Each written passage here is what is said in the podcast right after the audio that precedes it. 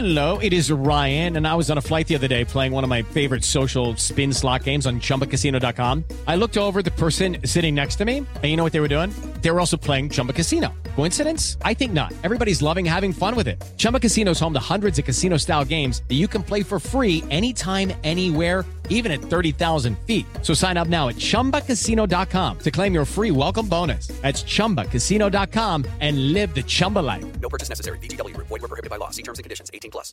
With Lucky Land slots, you can get lucky just about anywhere. Dearly beloved, we are gathered here today to. Has anyone seen the bride and groom? Sorry, sorry, we're here. We were getting lucky in the limo and we lost track of time. No, Lucky Land Casino, with cash prizes that add up quicker than a guest registry. In that case, I pronounce you lucky. Play for free at LuckyLandSlots.com. Daily bonuses are waiting. No purchase necessary. Void where prohibited by law. 18 plus. Terms and conditions apply. See website for details. Jovem Pan Saúde. Olá, bem-vindo, bem-vinda a mais um Jovem Pan Saúde. Como é bom ter a sua companhia mais uma vez.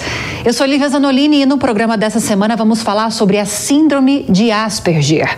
No dia 18 de fevereiro, lembra-se o Dia Internacional dessa síndrome.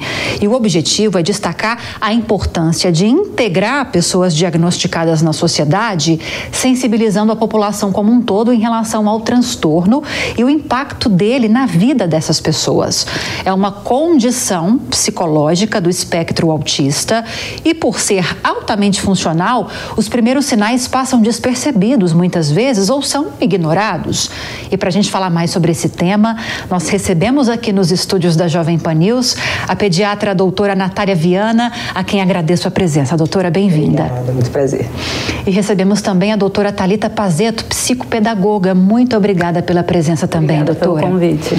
Vamos começar então com você, doutora Talita. A gente estava falando antes de começar a gravação aqui do Jovem Pan Saúde sobre as formas de se pronunciar a síndrome. Sim. Eu já tinha ouvido falar de síndrome de Asperger. Sim. Só que na abertura, por orientação delas, nós trouxemos síndrome de Asperger. Tem algo errado, certo? Tá valendo tudo? Não, os dois estão valendo, né? É que o Asperger vem do pesquisador que trouxe, né, que descreveu pela primeira vez esse, essa condição. E aí eu não lembro o primeiro nome dele. Hans. Hans Asperger. E aí ele era austríaco. Ah, sim. Era Então, pediatra. Na parte lá na Áustria, a gente traria essa, como se fosse... Asperger, essa, né? É, esse Asperger. Só que como o mundo científico, ele acaba sendo divulgado em inglês, em inglês ele é mais conhecido como Asperger. Ou Asperger.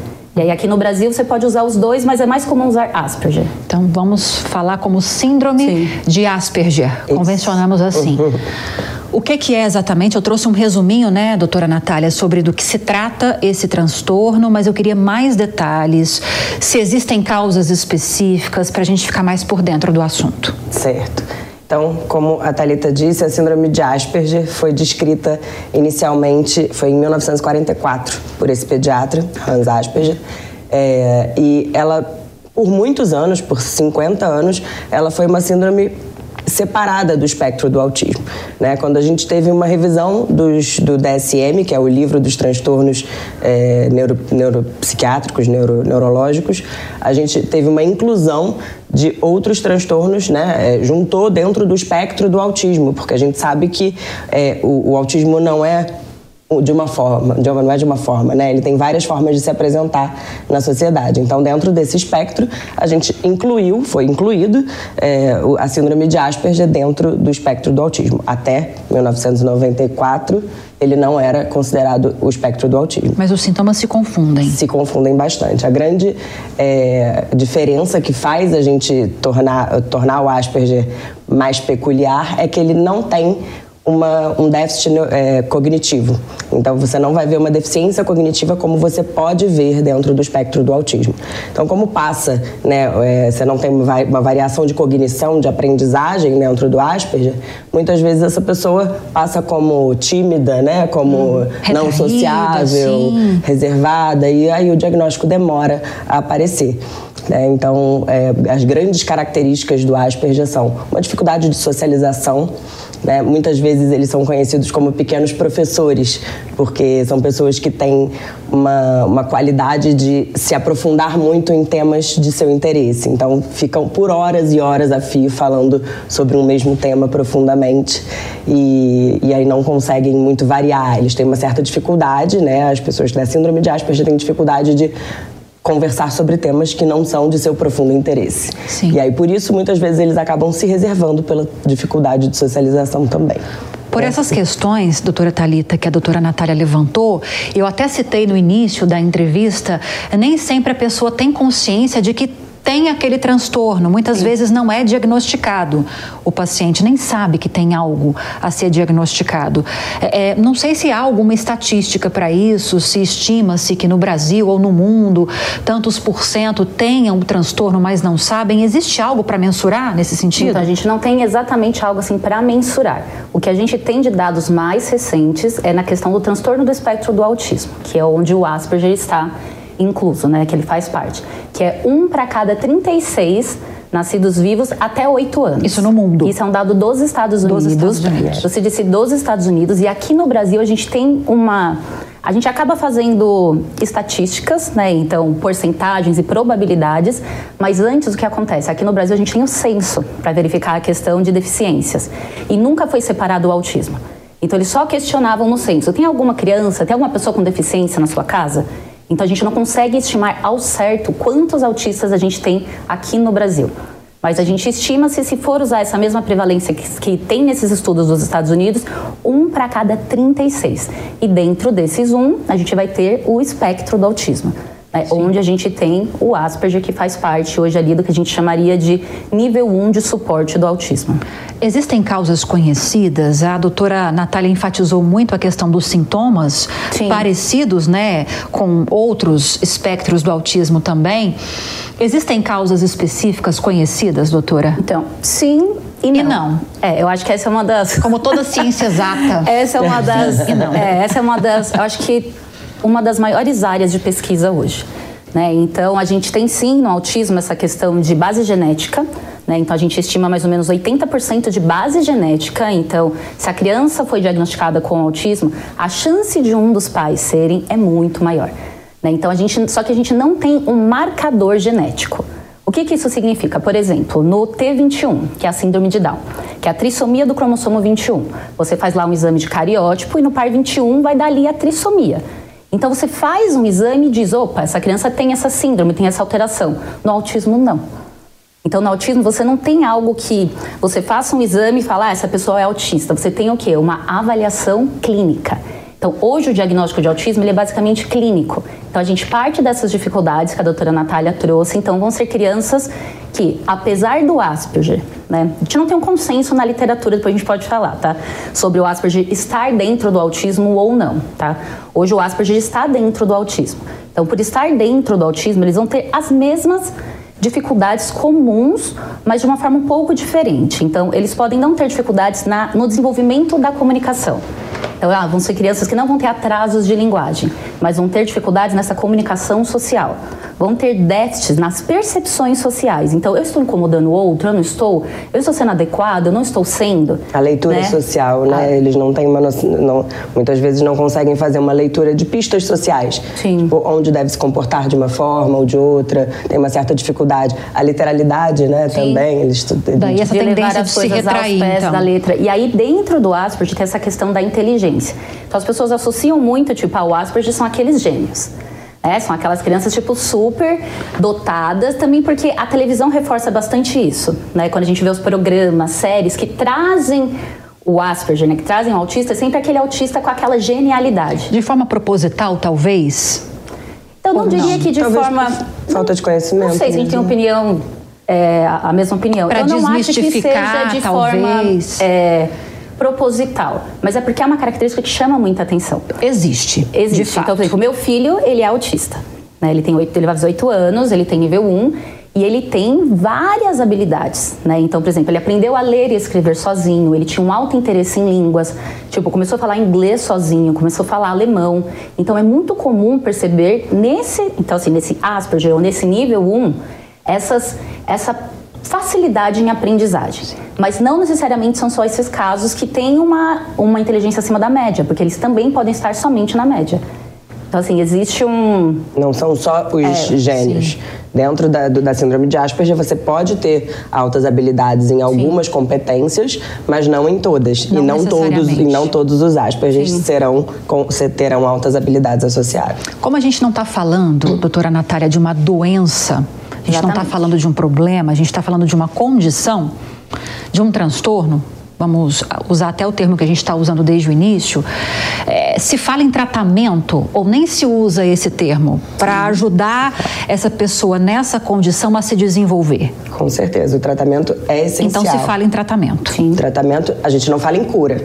Sim, porque não é uma doença, né? Exato. E nem toda doença tem cura também. Exato. É, por ser uma forma que a, que a pessoa nasce, né? É um transtorno que é, é uma alteração neurológica, cerebral, uma forma que ela nasceu daquele jeito, é o jeitinho da pessoa. E aí a gente vai fazer, é, a terapia ela tem que ser o mais precoce possível, né? Então dentro de todas as terapias que a gente tem de abordagem, de psicopedagogia, psicologia, é, fisioterapia, fonoaudiologia, terapia ocupacional, toda que a gente chama de multidisciplinar, a equipe Isso. multidisciplinar, ela precisa abordar o mais precoce possível. Por isso, essa necessidade da gente divulgar tanto o autismo que vem nessa crescente, né, para a gente é, conseguir intervir o mais precoce possível e essa criança ter uma qualidade de vida na vida adulta. Por quê? A gente não vai curar, a gente vai melhorar o que ela tem de falhas, de dificuldades, de prejuízos para ter uma vida mais dentro do normal possível, mais dentro do, do sociável possível. Então a gente vai trabalhar a parte psicológica é, com terapias que hoje a, a terapia mais é, conceituada é a terapia ABA, que é uma terapia comportamental, né? Para pessoas mais velhas seria a terapia co- cognitivo-comportamental, que é o TCC. É, fonoaudiologia tem diversas abordagens, terapia ocupacional, enfim, tudo isso para a gente melhorar a qualidade de vida dessa criança, dessa pessoa, desse adolescente, para ser inserido na, na- na sociedade, no mercado de trabalho, na vida, da melhor forma possível, poder ter uma vida normal. É, No mundo ideal, o mundo deveria estar preparado para acolher essas pessoas. Com certeza. Sim, quando a Sem gente fala burocracias, de né? inclusão, No né? ideal, exatamente. É, no mundo ideal, no eles mundo não, ideal, não inclusão é regra, né? Deveria ser algo assim natural da sociedade, mas não é. mas não é. Daí a importância dessas especialidades criarem essas condições para que essas pessoas consigam se incluir. Sim. E a grande questão do diagnóstico, né, é, só complementando um pouco doutora- do que a doutora Natália falou, é que o autismo é um transtorno do neurodesenvolvimento. O que isso significa? Que ele vai dar sim os seus sinais logo desde a primeira infância. Então, a pessoa pode falar assim, ah, só tive meu diagnóstico quando adulto. Mas quando começa a fazer uma retrospecção, ah, eu era criança que eu tinha muita dificuldade em socializar, eu era muito rígida, eu tinha poucos amigos. Essa dificuldade de socialização seria um primeiro, um primeiro sintoma, doutor, então, ou não? na verdade sempre. não, porque você pensa assim, com que idade a criança começa a socializar? Né? Então, assim, você já consegue ver desde pequenininho. O bebê procura o seu rosto quando ele está, quando você está ali brincando com ele. Ele se interessa pelo rosto do adulto. Quando ele começa ali as interações, ele tipo joga a bolinha para ver se você devolve. Ele busca você. Então, isso a gente chama de atenção compartilhada. Então, déficit em atenção compartilhada é muito comum no transtorno do espectro do autista. Em bebês já dá para perceber, Em bebês. então. Muito. Aquele bebê que você está amamentando e que pouco faz contato visual com você, ou faz contato visual, mas não sustenta esse contato visual. A gente sabe, quando o bebê nasce, em poucas horas de vida, ele já olha para o rosto da mãe, quando está Apaixonado, mamando, né? aquele olhar, aquela troca de olhar Sim. profundo. E a gente vê muitas vezes, não é um sinal patognomônico, ou seja, se ele existe, se ele, se ele não existe, quer dizer que a criança não é autista, não é isso. Pode aparecer outros sinais posteriormente, mas é um dos sinais que chamaria atenção. E aí o que, que a gente faz nesse momento? A gente começa intervenções possíveis. Claro que a gente não vai começar aquela terapia em carga horária alta, de 40 horas semanais, né, que a gente faria numa criança mais velha. Mas o bebê, ele pode determinada idade, começar a, o estímulo em casa mesmo, né? Uma mãe bem orientada por uma psicopedagoga, uma psicóloga, um médico que, que seja da área, ela vai conseguir orientar, ser orientada para estimular esse bebê. E muitas vezes o bebê é tão bem estimulado no início da vida que esses sinais vão desaparecendo. E às vezes a criança nem entra no espectro, né? A gente diria, não é que ela não vai ter o autismo, o autismo vai estar ali, mas é, vão ser sinais mais leves, mais sutis, que não vai precisar daquela carga horária gigantesca provavelmente depois. Sim, e eu acho que dentre esses profissionais, aí eu vou puxar agora um pouco para vocês. O pediatra, ele é o mais importante. Eu ia te perguntar para vocês se existe uma especialidade mais importante do que a por outra. Que que não? Nesse sentido, não. É. Todos são importantes para o tratamento. Mas qual é a grande questão? Quem é o primeiro profissional do desenvolvimento que a família procura? Entendi. É o pediatra. Então, se a família tá ali pro pediatra, olha, meu bebê não tá me olhando, ele tá com questões de seletividade alimentar, ele não tá desenvolvendo a fala. Seletividade alimentar, no, no sentido de não querer algumas Isso, por coisas. exemplo, não está conseguindo realizar a introdução alimentar de forma adequada, porque é muito comum no autismo ter questões alimentares. A criança não tem interesse pelo alimento, né? Só quer mamar, tem uma essa coisa que ela falou do comportamento rígido, restrito, é muito relevante no autismo. Então, é, é a criança que é tem uma, uma, fixação por um tipo de alimento e aí ela escolhe dois, três tipos de alimento que vão ser o que ela vai comer. Sim. Então, normalmente são alimentos secos, crocantes, é, de cores pálidas, né, amarelado, branco, fica nessa fixação. Não são todas as crianças, mas é um Sim. sinal que chama atenção. Ou uma criança que comia muito bem e do nada ali por volta de um ano, um ano e meio para de comer, escolhe ali um, dois alimentos ou fica só no leite, né, que é bem comum. Então a gente tem que ficar muito alerta e não tratar como muitas pessoas tratam. Não, isso é comum, vai passar. Sim, não, sim. precocemente aí, a gente precisa intervir. o profissional que tem esse primeiro contato é o pediatra. Então é onde as mães vão falar, olha, estou percebendo que meu filho não está desenvolvendo, estou percebendo que ele não está falando. Uma coisa que chama muita atenção e fica aqui o alerta. Nunca é esperado que a criança perca habilidades. Então, por exemplo, o bebê batia palminha, não bate mais olhava para você, parou de olhar. E isso vem no relato para quem? Para o pediatra, que é o profissional que está acompanhando aquele bebê. Exato. E aí muitas vezes esse profissional também por falta de informação fala: calma, espera. Né? Vamos deixá-la crescer um pouco mais. E, e essa questão, quando a gente fala em intervenção precoce, o espera é muito perigoso porque eu perco o melhor momento que eu tenho para desenvolver essa criança. E quando a gente fala dos transtornos do neurodesenvolvimento e o autismo é um deles, o principal momento para intervir é na primeira infância, do zero aos seis anos. Então o pediatra começa a desconfiar que há algo Sim. a ser investigado. Qual é o próximo passo, doutora Talita? Tá. Levar para que especialidade? Vou dar também aqui minha opinião, vamos ver se a doutora Natália tem a mesma.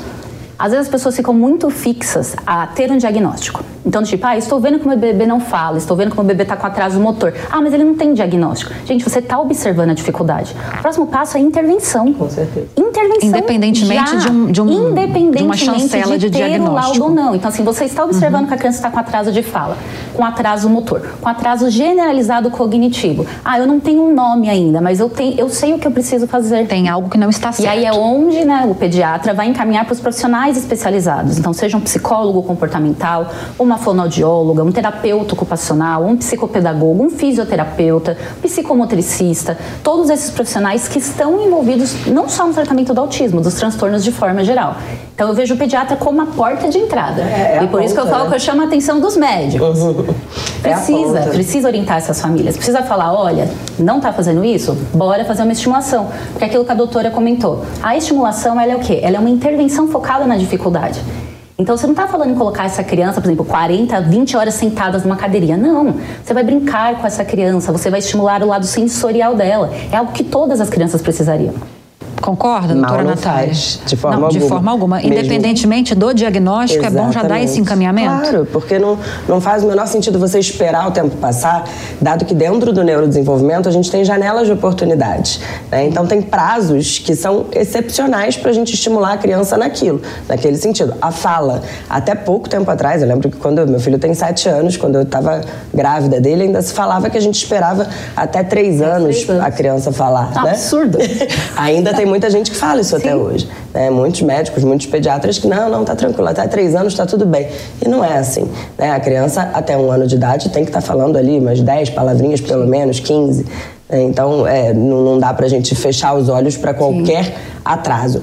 Seja ele com um CID, ou seja, com uma doença, ou um transtorno, ou um atraso, qualquer problema, né? nesse caso a gente está falando do transtorno do, do espectro do autismo, é, seja um atraso porque a criança ficou muito tempo em tela, teve pouco contato social, que também é um fator de confusão muito grande, né? aquela criança que com um ano e meio, dois anos fica por horas a fio na frente da televisão, no celular, e aí pouco faz o contato visual. Isso, a partir do momento que a gente retira o, o a tela, a televisão, seja o que for, essa criança tende a se desenvolver melhor.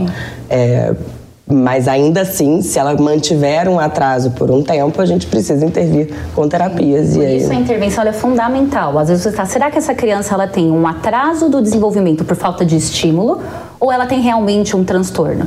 Nesse espera, pode ser que a criança desenvolva naturalmente, mas e se não desenvolver? E se ela tiver um transtorno, ela vai precisar de intervenção. Então, quanto antes eu iniciar, melhor. E quando a gente fala de autismo, a gente já fala de estudos de identificação de bebês. Então, hoje, né, eu diria bem recente mesmo, porque quando meu filho foi diagnosticado, a gente não tinha tantos estudos. E ele é, vai fazer oito anos, é recente. Sim. Né, então, assim, hoje é dos médicos falarem: olha, tem esse, esse, esse comportamento bora fazer a intervenção. Se não tiver o transtorno, você ajuda a desenvolver mais rápido a criança. É, não, e você se vai tiver, você já inicia um, um acompanhamento. Entendo perfeitamente o ponto de vocês, não sou especialista como elas, mas concordo. Eu quero a dizer única- isso. O único entrave que a gente teria hoje é a questão financeira. Eu ia falar isso, o SUS. de Para quem depende pública. do SUS, como é que faz para ter esse acompanhamento depende do- multidisciplinar? é, não, quem depende do SUS, infelizmente. Não, a é um- realidade, não há.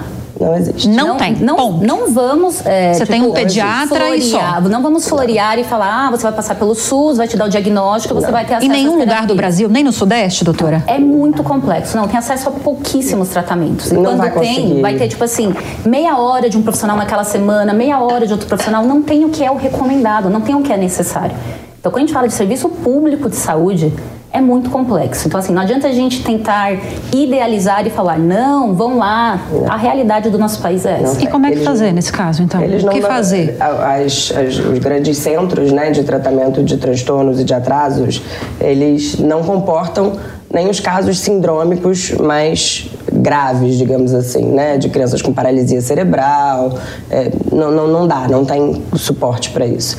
Nesse caso, é, o que eu normalmente oriento é a mãe ou tentar fazer um plano de saúde o mais simples que for, para conseguir ali as, as terapias básicas de fono, de TO. E às vezes já é difícil Já é plano, bastante né? difícil, mas aí você tem um, um suporte da, da agência reguladora que consegue, de alguma forma, te, te catalisar um processo.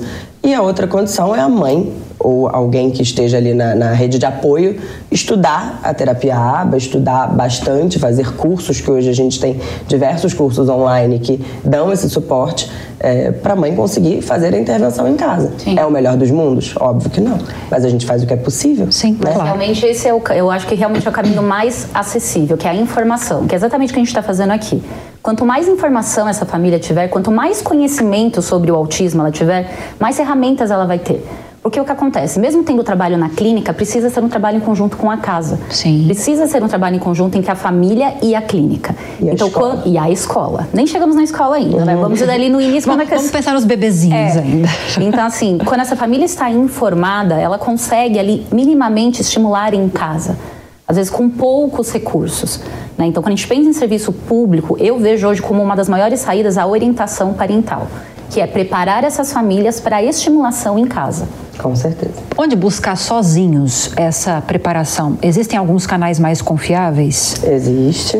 Por que essa risadinha, doutora, Na- doutora Natália, não, doutora Talita? Porque isso é um cuidado para as famílias terem. Tem muita gente fazendo muita coisa errada no autismo. Essa é a verdade. Tem Na muito- internet, é. para começar. Iludindo então, assim, famílias, pra né? começar. Iludindo Tem, muitas, forma... tem muitos profissionais vendendo intervenções milagrosas, coisas do tipo, ah, venha comigo que eu vou curar o autismo do seu filho. Em 30 dias. Que eu vou, seu filho não fala, comigo ele vai falar, você vai retirar isso do seu filho e isso vai é, mudar a sua vida. Então, assim, querendo ou não, a gente está falando de um número muito alto de pessoas autistas. E com isso, tem muitos profissionais que estão fazendo coisa errada. Então, procure profissionais sérios pesquisa a carreira do profissional, a atuação dele, a experiência dele com autismo.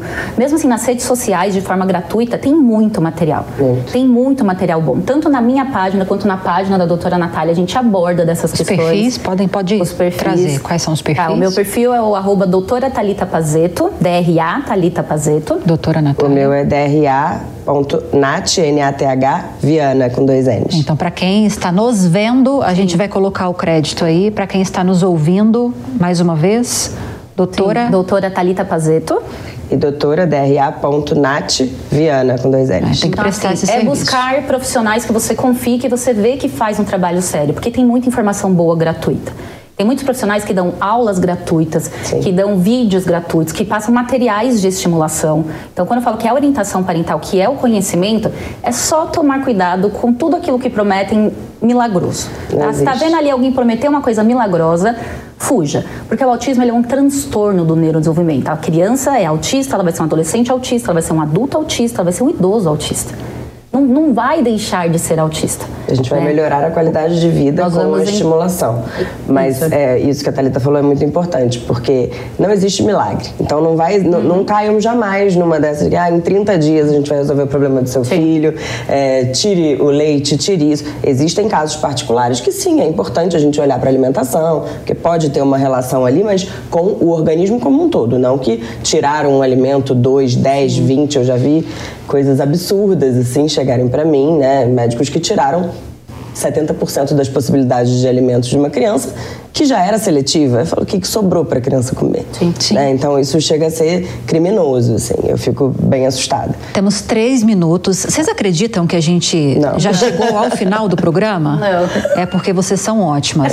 e eu deixo esses últimos minutos para que vocês passem para quem está nos acompanhando, ou só nos ouvindo, ou vendo-nos e nos ouvindo também, o que, que é mais importante a respeito do tema que a gente está tratando. Eu vou começar com você, então, doutora Talita. A gente está falando muito de de, de, transtorno do espectro autista, a gente começou tratando mais especificamente da síndrome de Asperger. Sim. Mas o que é mais importante de deixar de orientação para quem está nos acompanhando? Ah, eu vou retomar só um pouquinho no Asperger, né? Porque qual é a grande questão? A gente tem os manuais médicos, no caso que é o DSM, e a Classificação Internacional de Doenças, que é o CID. Então é lá onde está se o Asperger faz parte do autismo ou não. Né? Então, assim, hoje o Asperger está dentro do autismo. A gente não sabe como vai ser no próximo DSM, né? Porque eu acho que até o DSM-3 ele não fazia parte, no DSM-4 ele começou a fazer parte e hoje no DSM-5 ele ainda faz parte. Então, só para falar que não existe um consenso entre as pessoas que já tinham esse diagnóstico de Asperger antes, se isso faz parte ou não do autismo.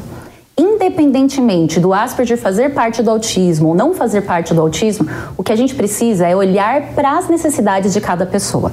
Né? Ver o que essa pessoa precisa de intervenção, o que, que ela precisa para estar inserida na sociedade de forma adequada. Então, ela vai precisar trabalhar principalmente habilidades sociais, comunicação, dar a intervenção e fazer o tratamento que essa pessoa precisa para estar inserida na sociedade. Eu acho que eu deixaria essa palavra como, como essa reflexão desse dia do Asperger. Né?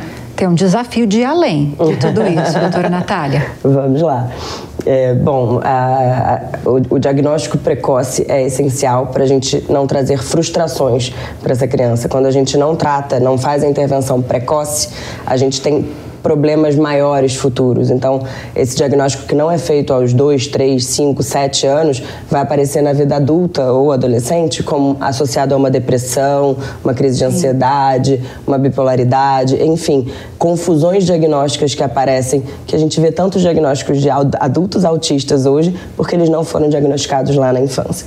Então, por isso, a necessidade da gente ficar alerta a esses sinais de alerta, desculpe a redundância, para a gente ter esse diagnóstico, essa intervenção precoce. E tendo o diagnóstico na mão, ou o atraso, ou seja o que for, a gente tentar, da melhor forma possível, fazer essa intervenção, é, seja com plano de saúde, seja na forma particular, seja com os próprios pais, a família, a rede de apoio e procurar informação da melhor forma possível, segura Sim, o importante é fazer algo independente do que aparece no laudo, como Independente do disse a doutora Exatamente. Thalita. Queria agradecer demais a presença de Imagina. vocês, vocês são ótimas, o assunto foi claramente trazido aqui para nossa audiência, para mim também é sempre bom conhecer mais sobre tudo isso. Nós conversamos hoje com a Natália Viana, pediatra, e Thalita Pazeto, que é psicopedagoga. Bem-vindas sempre, muito obrigada. Eu que agradeço. pelo convite. Obrigada.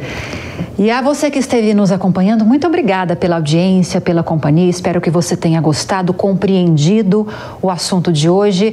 Lembrando que se você tiver alguma dúvida, quiser sugerir algum tema para gente, é só nos enviar um e-mail saúde@jovempan.com.br. Para rever essa e outras entrevistas, é só acessar o canal Jovem Pan News ou o aplicativo da Panflix para Android e iOS. Um grande abraço para você e até a próxima. Jovem Pan Saúde. Realização Jovem Pan News. Judy was boring. Hello. Then Judy discovered ChumbaCasino.com. It's my little escape. Now Judy's the life of the party. Oh, baby, Mama's bringing home the bacon. Whoa, take it easy, Judy. The Chumba life is for everybody. So go to ChumbaCasino.com and play over 100 casino style games. Join today and play for free for your chance to redeem some serious prizes. ChumbaCasino.com. No purchase necessary. Void where prohibited by law. 18 plus terms and conditions apply. See website for details. Lucky Land Casino asking people what's the weirdest place you've gotten lucky? Lucky? In line at the deli, I guess? Aha, in my dentist's office. More than once, actually. Do I have to say? Yes, you do. In the car before my kids' PTA meeting. Really? Yes. Excuse me, what's the weirdest place you've gotten lucky? I never win and tell. Well, there you have it. You can get lucky anywhere playing at LuckyLandSlots.com. Play for free right now. Are you feeling lucky? No purchase necessary. Void where prohibited by law. 18 plus. Terms and conditions apply. See website for details.